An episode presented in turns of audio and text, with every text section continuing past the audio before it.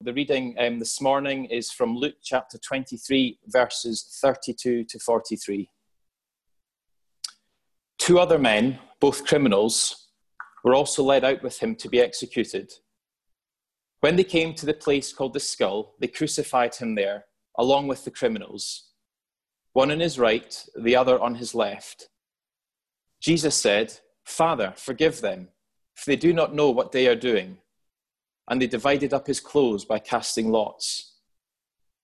The people stood watching, and the rulers even sneered at him. They said, He saved others, let him save himself, if he is God's Messiah, the chosen one.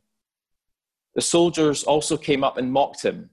They offered him wine vinegar and said, If you are the king of the Jews, save yourself. There was a notice written above him which read, This is the king of the Jews. One of the criminals who hung there hurled insults at him. Aren't you the Messiah? Save yourself and us. But the other criminal rebuked him. Don't you fear God, he said, since you're under the same sentence? We are punished justly, for we are getting what our deeds deserve. But this man has done nothing wrong. Then he said, Jesus, remember me when you come into your kingdom. Jesus answered him, Truly I tell you, Today you'll be with me in paradise. We're going to think uh, this morning about the passage that Johnny read a little while ago. So it's um, in Luke's Gospel, chapter 23, and uh, words spoken by Jesus from the cross. Uh, when I was a student and a young minister, I had a friend who was a, an old Christian gentleman. He really was a gentleman. Uh, who had fought in World War II with the British Eighth Army right across North Africa and then uh, in the invasion of Italy and fought his way up the Italian uh, mainland. And uh, one of the things he often used to love to say was that there are no atheists in a foxhole. And uh, that might not necessarily be true, but at the same time, he was alluding to the fact that facing death, facing hardship, really does uh, focus the mind and, and cause us to, to show who we really are and what we really trust in. And uh, I'm going to spend a few weeks with you now looking at the death of Jesus and looking at what Jesus says as he dies on the cross. Here is uh, the Son of God in extremis. In the worst of all situations, and uh, as we listen to what he says from the cross, we are given such an amazing insight into his heart of love and the wisdom with which he lived before God and others. And uh, that's how I'm going to kind of approach it with you over the next few weeks, is just to think about the wisdom that Jesus brings to us as he speaks from the darkness of his own suffering. So today uh, we have these words about the wisdom of forgiveness in Luke chapter 23, verse 34. As Jesus is conf- killed, as his life is consumed by darkness, as his life is swallowed up by violence, from this pit of suffering, we see words of such wisdom and love and goodness. And uh, Martin Luther King uh, Jr., who, who has a sermon on these words, uh, he says, This is love at its best. It gives us an insight into Jesus that explains why so many people love Jesus and decide to trust their, their lives to him because of the goodness that flows from him, even in death. Uh, we have our Thursday thought. What's the focus here? What is it I want you to remember as you go through the week and get up on Thursday morning? It's this that today, as I get dressed, I'm going to put off anger and put on forgiveness. Jesus here is reminding us so much about the power and the importance of forgiveness for our lives. So when we get up on Thursday, we want to put off anger and put on forgiveness as a way of living. And uh, wisdom, Jesus shows us here, wisdom prays for forgiveness. These are the first words that Jesus utters from the cross. We have seven, seven different sayings that Jesus utters from the cross, and this is the first of them Father, forgive them. He starts with a prayer for forgiveness. Uh, last uh, weekend, I watched a film called It's a Beautiful Day in the Neighborhood. There's a little clip uh, with Tom Hanks and the other actors. And uh, a be- It's a Beautiful Day in the Neighborhood is a song about forgiveness or a, film about forgiveness. It's about a journalist called uh, Lloyd Vogel. And uh, he's a very successful man professionally in, in his journalistic career, but he's being eaten away by a really uh, corrosive anger against his father. He even, uh, we see him attacking his father at a family wedding. And this stems from childhood uh, suffering. Uh, Lloyd Vogel's mother was dying, and as his mother died, his father walked away and abandoned them. And many of us are like Lloyd Vogel. We carry deep seated anger with us through life. Uh, the film shows us Lloyd Vogel being sent to interview somebody called Mr. Rogers, who is an American children's TV host. And we see what happens with Mr. Rogers that Mr. Rogers shows so much concern, so much care and compassion to Lloyd Vogel over his anger and his suffering that eventually Lloyd is transformed and he moves towards reconciliation with his father. It's an amazing portrayal of joy and peace being put on in place of anger. So, replacing anger with forgiveness is a transformative and powerful and beautiful thing. Now, you and I know, we know we live in, a, in an angry world, don't we? We see racial hatred, anger against feminists, anger about gender, uh, and sex and identity. We see a lot of anger in the culture around us anger about the lockdown, anger about face masks. But although we see an awful lot of anger, we're not seeing an awful lot of forgiveness. People are mocked, shamed, cancelled, silenced, hounded. It's a hard, hard world out there, it seems sometimes. And anger isn't just something that's out there, is it? Anger can be right in here in the depths of my own heart, or in my home, in my family relationships, or in the office or factory or school or university with my colleagues. In our words, in our actions, we show the judgments that we're making against each other. And in the face of that, the Gospel of Luke here in chapter 23, it shows us Jesus and how Jesus responds to the anger and the hatred of his enemies as they treat him so cruel, cruelly and so harshly.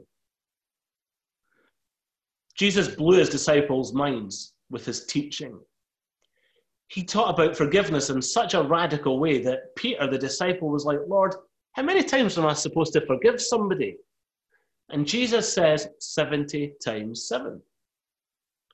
And what Jesus was saying is this that forgiveness is not just something that we, we do, it's, it's what we are. We become forgiving people. It's a habit that shapes our hearts and lives. We are forgiving people. That's my battery running down already, so this could be a, a quick run through Luke 23. Jesus challenged the assumptions of his own day, traditional ideas of vengeance and moral justice eye for eye, tooth for tooth, life for life. In place of that, Jesus said, Love your enemies and bless those who persecute you. So that's what he taught. But now, when he's been crucified, what will he do?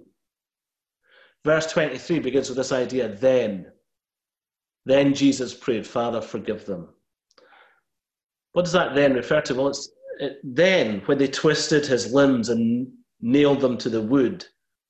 Then when they raised the cross into the air and set it in a hole in the ground and suspend Jesus from the nails. Then, when they leave him hanging, stripped and shamed to die in agony, then he doesn't cry out, Lord, destroy them. Father, burn your wrath on my enemies. No, he cries out, then he cries out, Father, forgive them. They do not know what they do. So often, pain and suffering makes us self absorbed and bitter. But Jesus does not lose his sense of compassion or his other centeredness.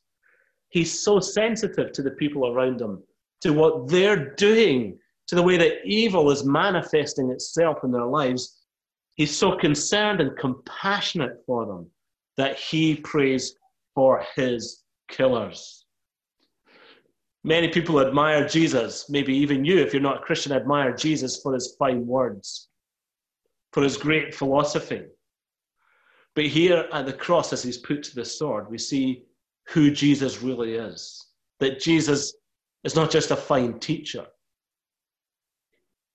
that he's the Son of God, full of the most incredible moral courage. He practices what he preaches. Theory and reality meet in Jesus Christ. He does what he proclaims. What ought to happen is what does happen. The wisdom of his words is matched by the power of his love. Now, often I know the right thing to do or to say. I know I should forgive. I know I should let go of anger or bitterness. But somehow I lack the capacity for it. The ideals that I hold to and the reality of who I am in the day to day, there's a massive gap. And that gap is closed by the presence and power of Jesus Christ. It's in Jesus that what we ought to be and what we are begin to merge. So we need the presence and the power and the love of Jesus with us so that we can live with the wisdom of Jesus in a very difficult world. So we want to show to the world the power of his love and forgiveness in our own lives. We need the wisdom of Jesus to show love and forgiveness to those who harm us. Who do you need to forgive?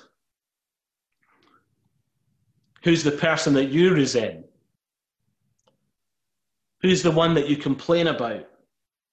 Who do you carry a grudge against? Maybe over many years. A long term simmering resentment over somebody who doesn't treat you the way you think you deserve to be treated or who did something that you felt was a gross betrayal. Who do you need to pray for today? Father, forgive them, they don't know what they're doing. So we need to pray for forgiveness. If your heart is hard and you can't forgive, pray, Lord, help me. Give me that power of love to forgive others. Second thing I want to talk about, though, is that we need to choose wisdom over ignorance. Jesus prayed, Father, forgive them. And then he said this He said, They don't know what they're doing.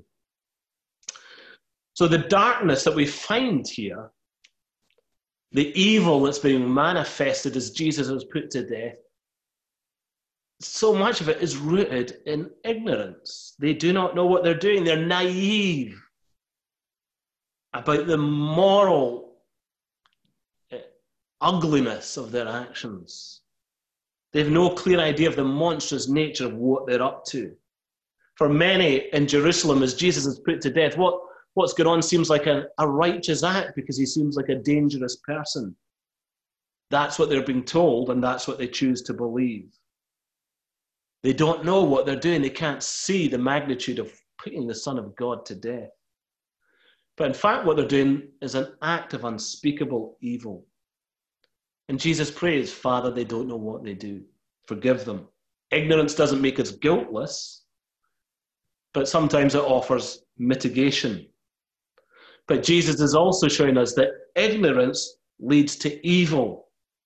Our refusal to think and gain wisdom is morally dangerous. So I was reading uh, this book. Somebody asked me this morning, what book are you going to promo this week? So here's an old book uh, by Martin Luther King Jr., uh, Strength to Love. It's a book of his sermons. He's got a sermon on this passage. It's excellent. And uh, in, it, in his sermon, he talks about this ignorance and he talks about soft minded Christians who just drift along unthinkingly with whatever the culture says and don't use their minds to scrutinize it. He says about ideas of racial superiority.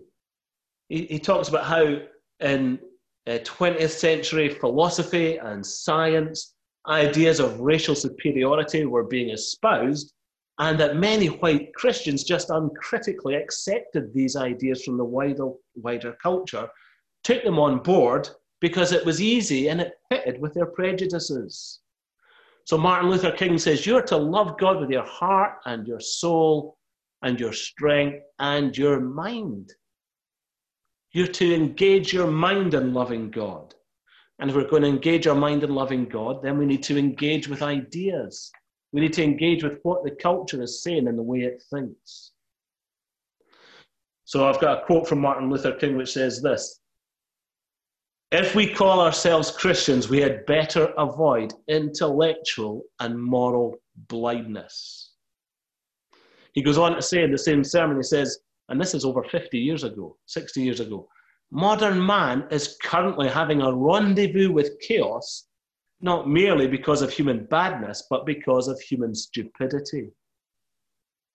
So we have to refuse to be soft minded. We don't just agree with whatever the culture says is right. We take what the culture is saying, what society is saying, and we look at it in the light of Scripture and we think critically. We use our mind to its fullest capacity. We look for wisdom from above. So, to you and to myself, I would say, hear what God has to say about an issue before you swallow what the culture says. And there's so many resources out there to help you now, aren't there? Podcasts, blogs, books, sermons. So be someone who thinks about your faith and how it relates to the world around you. Where does what we believe agree with the culture? Where does it challenge the culture? What are biblical ideas of race, gender, sexuality, uh, creation, and environment? What does the Bible teach us about marriage, about honoring people, about respecting people, about so many big issues, about power and the use of power? Could you explain what the Bible says about gender, sexuality? If not, are we just being lazy, refusing to think, and choosing ignorance?